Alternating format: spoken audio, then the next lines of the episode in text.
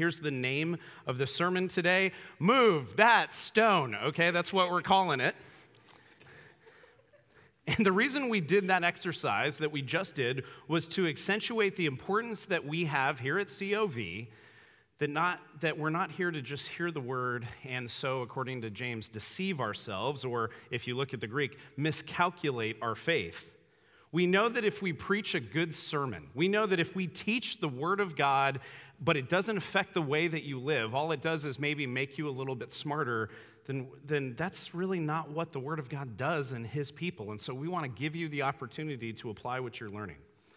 So, as we write these messages, myself and others who teach on Sundays, we're, we're writing these messages with the hope that you'd put them into practice in your community group, you would put them into practice in your life, you would have this community to help you do these things.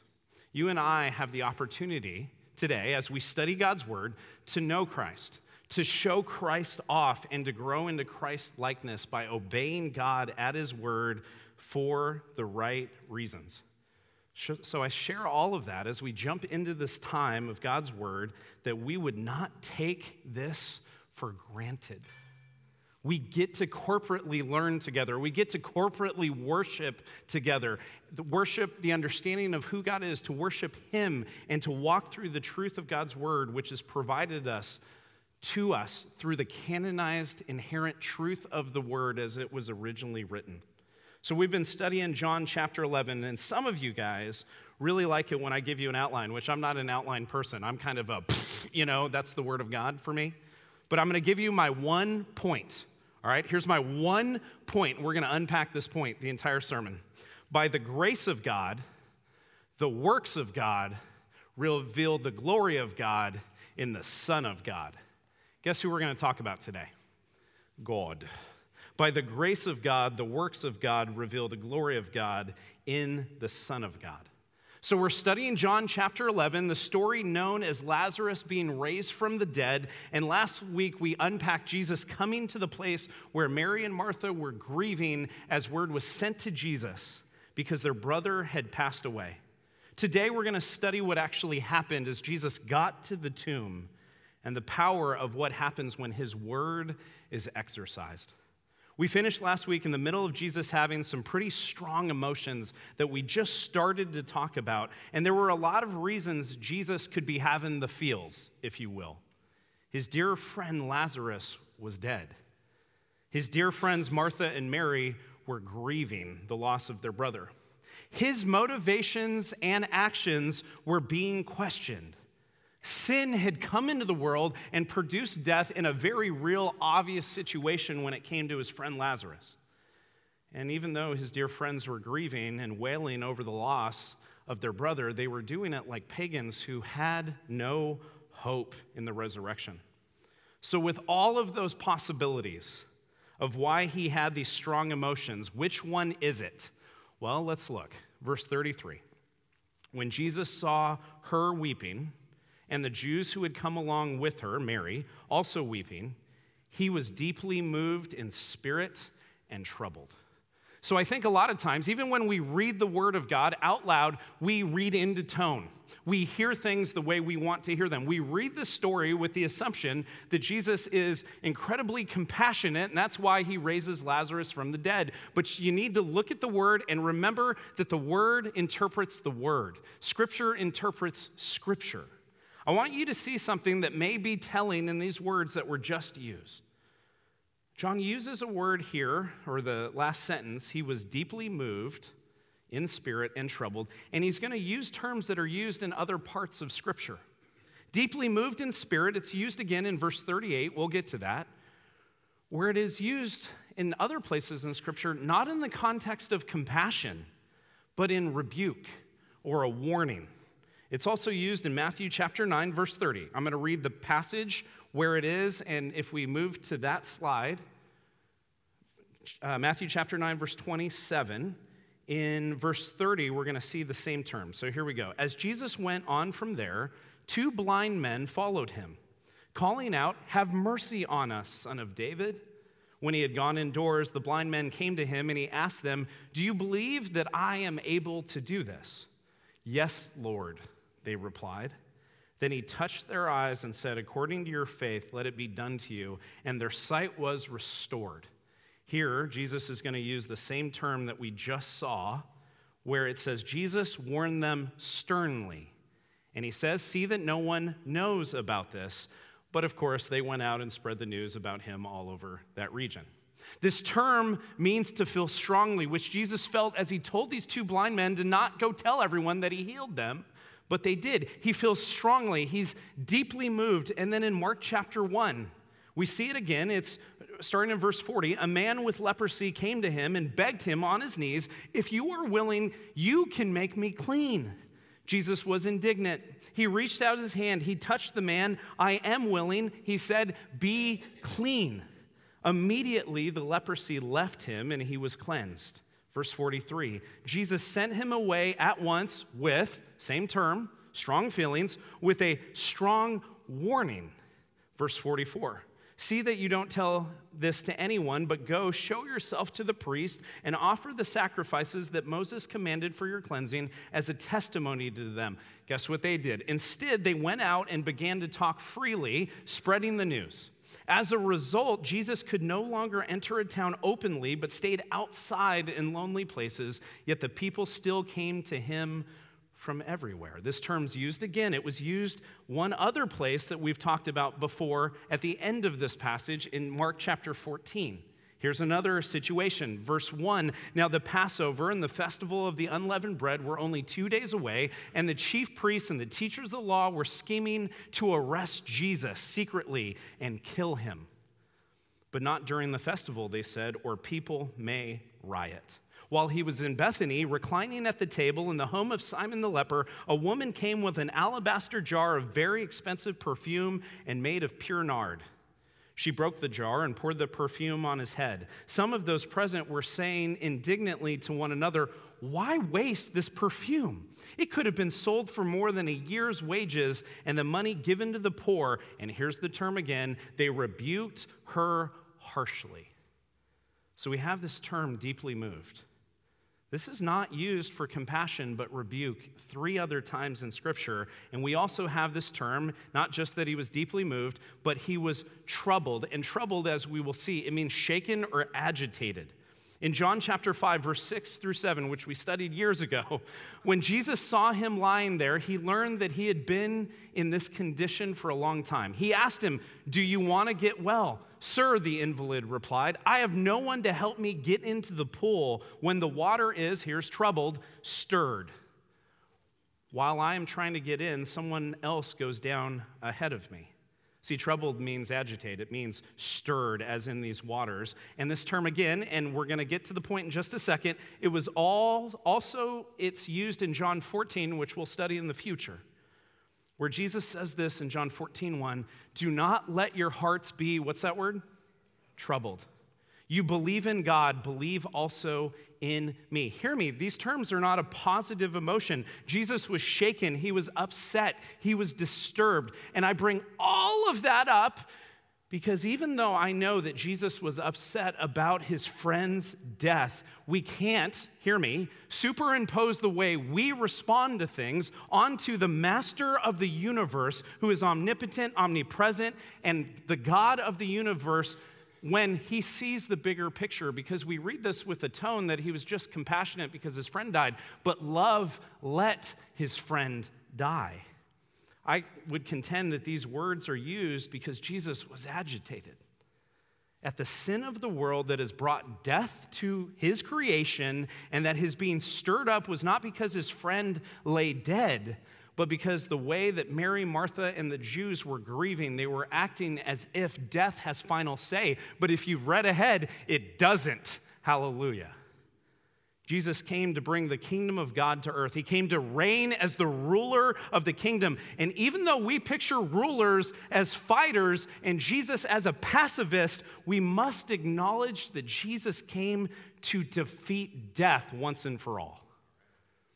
Not by stopping Adam and Eve in the garden, but by giving his life as the ransom payment for those of us who have trusted him. Let's look at Matthew 20, verse 28. Just as the Son of Man did not come to be served, but to serve and to give his life as a ransom for many. So, why such a big emphasis on this prior portion of Scripture? Because really, we all know the real point of this is the resurrection of Lazarus. That's the point of this passage, this entire chapter. It's pointing to a resurrection, but here's what I would tell you that the resurrection of Lazarus is just a precursor to the resurrection of Jesus Christ. Because motivations, hear me, as we're looking at these words, as we see that Jesus was agitated, we have to understand that motivations matter. Did you guys know that? We don't do a religious come and just do whatever you want to do even when you do good things, we want to look to why you're doing the things that you're doing because motivation matters. And when you look at God, we often assume a lot of things. We assume He's more like us than we ought to. Real talk, I'm to start preaching. You ready? God is about God. And if that puts you off, know that that puts off people that don't have ears to hear. God is about God. God is all powerful. God is om- omnipotent. God is omniscient. God is om- omnipresent. His will is best. His plan is perfect. He created the heavens and the earth. And hear me, glory is due Him, not His creation, but the Creator. And for some reason, we have a pretty high view of ourselves while either misrepresenting God or making the Bible about us. I cannot tell you how important it is for you and I to realize that God is about His glory rather than our happiness. Because if His plan is for us to get glory, God isn't God. He's a celestial butler who is made, who we have made in our image. Jesus came so that dead people would be made alive. We watched the representation of that on the video as we started the service. The baptisms don't save any of these people. The baptisms are the understanding and the proclamation that outwardly they are claiming what they believe inwardly that Jesus is risen and they're identifying with his resurrection. But Jesus came to make dead people alive, but that wasn't because heaven wouldn't be heaven if you or I weren't in there. Jesus came to reign and rule over death. So we wanted a choice. And here's the thing when given a choice, you and I choose death every single time. It is only when God intervenes that we can start to trust Him and know Him. Now, that was some bad news. And some of you may have turned off. You're like, oh, he's preaching, blah, blah, blah. Okay, hear me. That's the bad news, but there is some really good news that if we've gotten over ourselves and bowed down to his lordship, we are included in Christ. We are on, hear me, the winning team. We get the Super Bowl ring, but he carried us. We didn't even do anything. It was all him, and that is why he is worthy of our praise and worthy of our worship. So, is Jesus going to perform a miracle as we're about to read? Absolutely. Does he love Lazarus? Absolutely. But he does what he does so that the glory of God may be revealed, according to verse 4. And this was done that the glory of God may be put on display through the Son. Here we go, verse 34. He says, Where have you laid him? He asked. Come and see, Lord, they replied. Jesus, after being troubled, asks where they lay him. He knows. Jesus knows all things. He's not like, oh, I know what's happening in outer space right now, but where's Lazarus? No, he knows. But he's essentially asking them to take him to the grave. Where many of the Jews had followed Mary would also follow him to see this miracle that's about to take place. Now, if any of you are struggling with memorizing scripture, I'm going to really help you out, all right? Here's a verse, verse 35. Jesus wept. Say it back to me. You've all memorized scripture. Congratulations. This is the shortest verse in all of the Bible, and even though it's the shortest verse in all of the Bible, we should not just gloss over what is said. Jesus wept. This was not the same crying that they were talking about earlier on with the Jews, where they were wailing or sobbing. This was more of an outburst. What most theologians would agree upon is that the emotions, all of them possibly, that are happening at this time the loss of Jesus' friend Lazarus, the grieving of Lazarus' sisters, the Jews and the sisters grieving like pagans, death and how it has dominion over those who are without faith that Jesus is the Christ, the fact that Jesus knows he's going to raise Lazarus from the dead, all of that stuff, all of those emotions are creeping up and coming at Jesus all at the same time. And Jesus wept. I know last week, and even as you guys watched the video of the baptisms, I know at the end of the video that my eyes started to sweat when my oldest daughter got baptized. And witnessing each of those people last week be baptized and knowing them personally, spending time with each of them, it was such a beautiful representation of God's work in their lives. But when Reagan came out of the water, hear me, I lost it. When Reagan came out of the water, I lost it. I wept because the emotion of behind seeing my oldest daughter committed to Christ is one of the most beautiful things I've ever seen in my life. And that was the overflow of the emotion that I was feeling.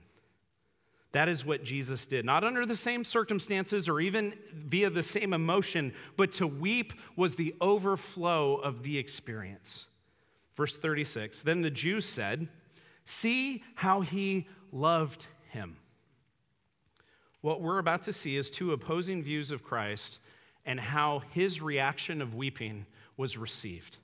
For some, they believe Jesus was weeping, and this emotional outcry was because of his love for Lazarus.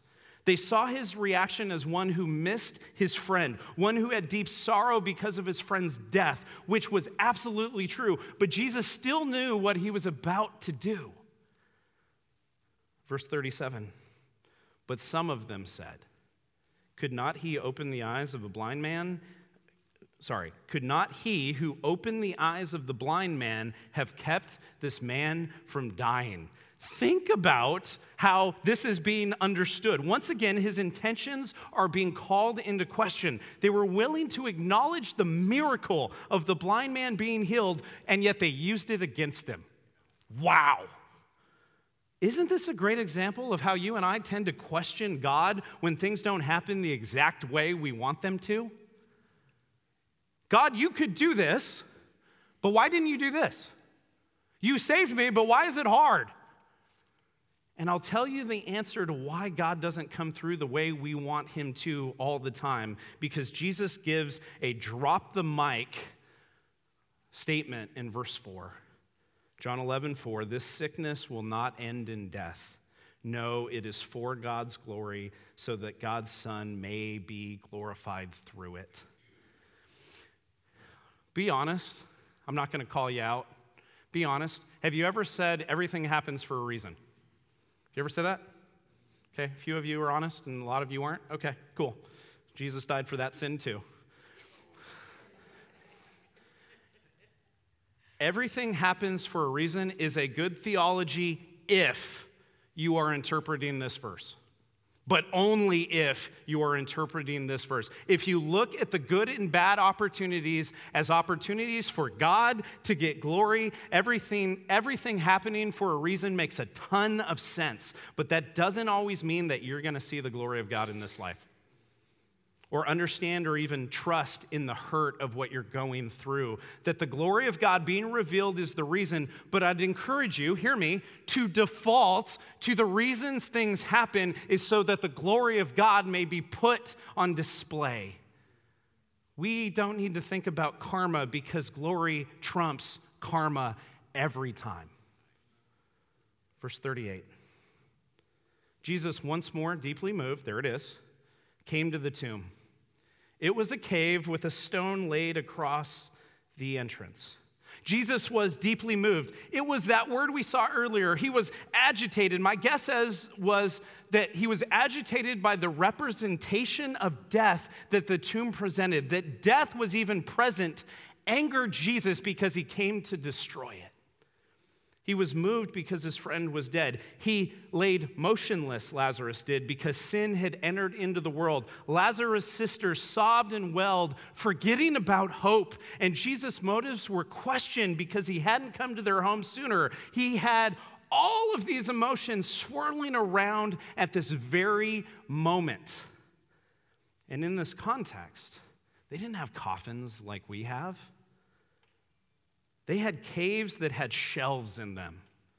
And bodies would be wrapped in linens and put on the shelf and they would decompose. And to keep grave robbers away to keep the smell from going outside of the cave a large stone would be placed and rolled in front of the opening. So john 11 verse 39 the first half the name of the sermon take away the stone he said move that stone uh, that's move that bus never mind take away the stone he said and Jesus commands those around to move the stone. Jesus could have said, Move, and the stone would have moved. But he told people to move the stone. And here was Martha's response in the second half of the verse But Lord, said Martha, the sister of the dead man, by this time, there is a bad odor, for he has been there four days. Every once in a while, King James gets it even better. You ready? In King James, chapter 11, verse 39, Lord, by this time he stinketh.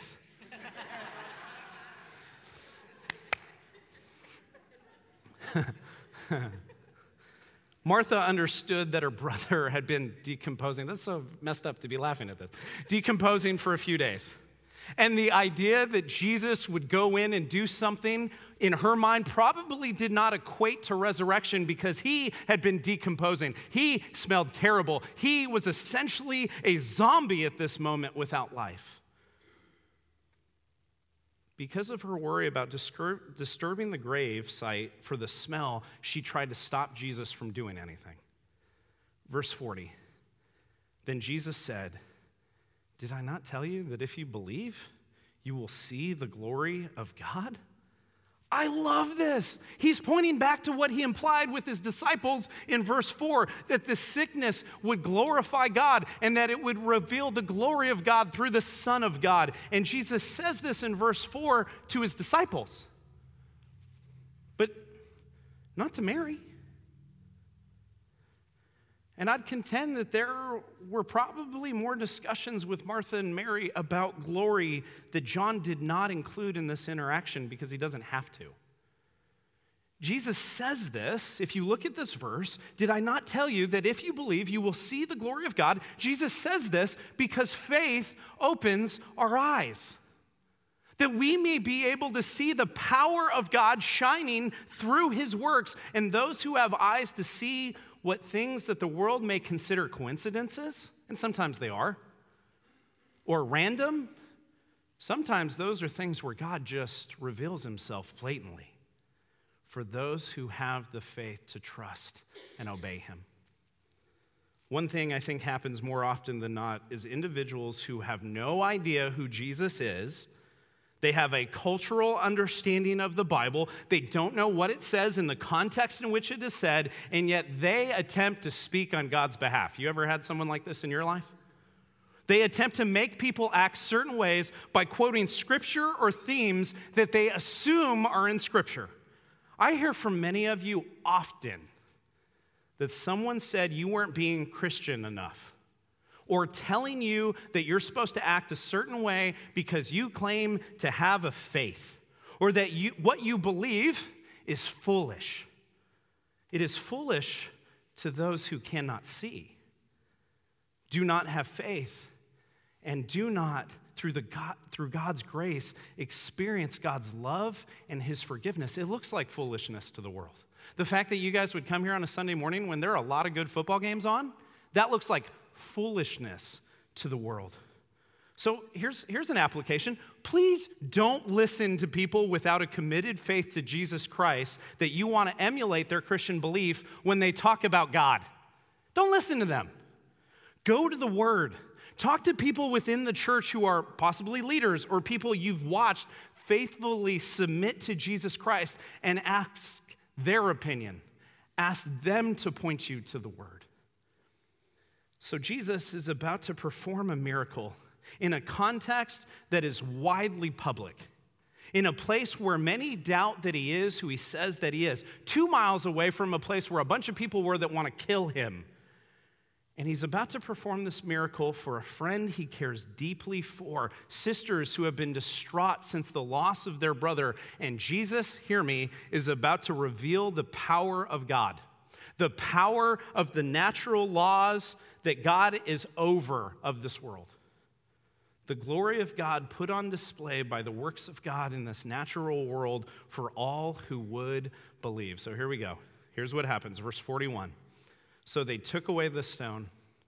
Then Jesus looked up and said, Father, I thank you that you have heard me. I knew that you always hear me, but I said this for the benefit of the people standing here, that they may believe that you sent me. Oh, the grace in this verse.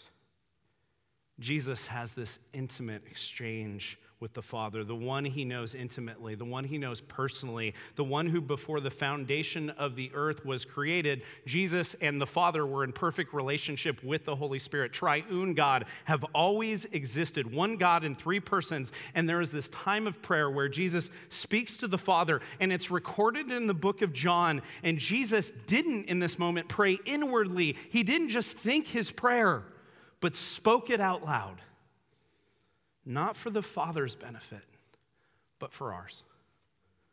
Jesus looks to heaven, not because that's the only place where God is, He's omnipresent, He's everywhere, but in a worshipful stance, He looks to heaven as to symbolize His submission to the Father, as the Father is above Him. And Jesus begins with thankfulness. Before asking for anything, He thanks the Father which could be concluded that he has already prayed inwardly to the Father, asking that Lazarus would be raised from the dead. But he's speaking to the Father, he's thanking him for his goodness. But this verbal prayer that is recorded in Scripture was recorded for the benefit of the hearers. So they would know that this was done by the power of the Father in which Jesus makes abundantly clear that even though he is God, he is submitted to God because of love. See, God incarnate, Jesus Christ, modeled being a servant of God. You want to know who God is? Look at Jesus. God is, Jesus is God with skin. But there is a true mystery here. Not why would Jesus do this? Why would God do this? Because he loved us. That's not the mystery. But the mystery is how impossible it is for any of us to understand the fact that Jesus lived a perfect life. Not only did he not do anything wrong, he did everything right by absolutely obeying the Father his entire worldly life. And yet, Jesus did this. He lived a perfect life. And that doesn't mean he looked like a good Christian, as people outside the church would say you're supposed to look. This didn't mean just by abstaining from things that the world would say are bad, but by bringing heaven here to earth, by never sinning, by doing nothing against the, the law in the Old Testament while doing everything he came to do, fully submitted to the Father and his will. That's one of the reasons we praise Jesus, not just because we see pictures of him or because he hung on a cross, but he lived the perfect life we could not. Jesus kept the law so that we could be justified. That we would not be justified by the law because we break the law constantly, but that we would be justified by him by trusting Him, not by attempting to earn God's love, but by receiving His love through Jesus' sacrificial death on the cross and triumphant resurrection from the dead. Just be reminded, you will never not hear the gospel here on a Sunday. So Jesus thanks the Father for always hearing for providing Jesus was what he asked in the resurrection of Lazarus. But all of this was said out loud so that people could believe that the power of this miracle came from God, who Jesus is the Son of and the servant of, and he is God with skin. So here's what happened. Verse 43 When he had said this, Jesus called in a loud voice, Lazarus, come out. After praying, Jesus speak, speaks with this loud voice, not to make it as if the dead could hear him because of the decibel, because what can you do when you're dead? Nothing. But in the authoritative tone that God resurrects Lazarus, and the voice that he hears will be of the Son speaking, and Lazarus is wrapped in cloths, and he hears the voice and he goes towards it. Jesus didn't place his hands on Lazarus. He didn't anoint him with oil. He didn't scream and yell. He didn't beg God or wail. He literally, by his word, told Lazarus what to do, and Lazarus obeyed. Not because he chose to, but because God intervened and resurrected Lazarus to life through his power. What a wonderful expression of the fact that God, at his word, gives life. He gave it to Lazarus through his authoritative word, and we too have the opportunity to have life, not from trying really hard or trying to clean ourselves up or to do enough good to outweigh the bad, but by hearing God's voice and trusting him at his word and repenting changing direction, saying, I don't want to live this life of sin anymore. I want to change direction. I want to follow Jesus and what he's done for me. But by hearing God's voice, trusting him at his word, repenting by and because of the faith that the Lord provides through his one and only Son, Jesus Christ. Verse 44 The dead man came out, his hands and feet wrapped with strips of linen and a cloth around his face. Jesus said to them, Take off the grave clothes and let him go. The gospel writer John was very careful and specific to explain that Lazarus came out of the tomb the same way he was placed in the tomb, and linens were wrapped around his feet, wrapped around his, whoop, that's not my feet, his, his hands, and wrapped around his feet, and a cloth around his face. And Jesus says to the Jews, Take off the grave clothes and let him go. Why does he say this? Commentators suggest that this was so that the Jews who were generally disbelieving could have firsthand knowledge of this miracle by actually touching the man who was once dead and by taking off the grave clothes and seeing that he was resurrected from the dead. Verse 45 Therefore, Many of the Jews who had come to visit Mary had seen what Jesus did and believed in him. Next week, we will conclude the story and the reaction of the Jews that were not all like this last verse. In fact, there's other people that didn't want this miracle to take place and felt like they had to do something about it. But I'd like you to notice that this miracle produced faith in people. They were witnesses of this miracle and they saw the glory of God because they understood it was God who did this. Their eyes were open. They had eyes to see, they had ears to hear that this was done so that they could see the glory of God revealed in the works of God through the Son of God. So let me say it one more time. By the grace of God, the works of God reveal the glory of God in the Son of God. And this miracle produced fruit. It was this cosmic intervention. It was supernatural, but it was believable for those who witnessed it and experienced it. But as we'll see next week, even some that saw this did not believe. And their heart was so hardened to the truth, not because they hadn't heard it, but because they hadn't obeyed it. That they came up not with natural conclusions to how this happened, but to condemn Jesus for claiming that he is God, even though his works backed up his claim. What I'm about to say to you may not be for you. What I'm about to say to you is those who, through the grace of God, have the eyes to see and the ears to hear. And I don't know anyone's heart in this room. But I need you to know today that not all of you have ears to hear. I know that some just won't, they don't, they can't get that Jesus is literally God incarnate. You could personally see Lazarus come out of the grave in real time, and your heart is so hardened to God. If you attend church, if you're watching this on YouTube, the claims of Christ are too much for you. The evidence is not something you can open mindedly look at because your conclusion, conclusion before any of the facts is that God can't be real. So, for those of you that are that, what I'm about to say is not for you. But for those of us who have seen the glory of God, hear me. Jesus is the provider, the maintainer, the producer, the procurer, and the point of our faith. It's all because of him. What you believe is all because you, by the grace of God, can understand the works of God, that they reveal the glory of God through the Son of God. And this is not a work of yourself or something that you can take credit for, but through the merciful act of God's grace to you. In John chapter 1, 19 through 13, it says, The true light that gives light to everyone was coming into the world. He was in the world, and though the world was made through him, the world did not recognize him. He came to that which was his own, but his own did not receive him. He came to that which was his own, but his own did not receive him. Yet to all who did receive him, to those who believed in his name, he gave the right to become children of God children born not of natural descent, nor of human decision or a husband's will, but born of God. So I want to ask you, church, I want to ask you personally imagine you and I just hanging out, just the two of us.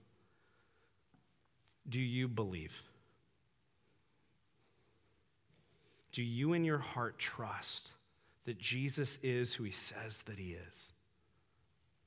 Do you believe that Jesus had the power to raise Lazarus from the dead? Do you believe that this was the precursor to his own resurrection? Do you believe that God has the power to make dead things alive? Because if you don't, you don't know him. And I'm here to testify that I was once dead, but now I'm alive. We're going to end with Hebrews chapter 4, verses 12 through 16. For the word of God is alive and active. This word is alive and active. That doesn't mean you just read it, but you put it into practice and it changes you. For the word of God is alive and active. It's sharper than any double edged sword. It penetrates, even dividing soul and spirit, joints and marrow. It judges the thoughts and the attitudes of the heart. Nothing in all creation is hidden from God's sight. Everything is uncovered and laid bare before the eyes of Him whom we must give an account.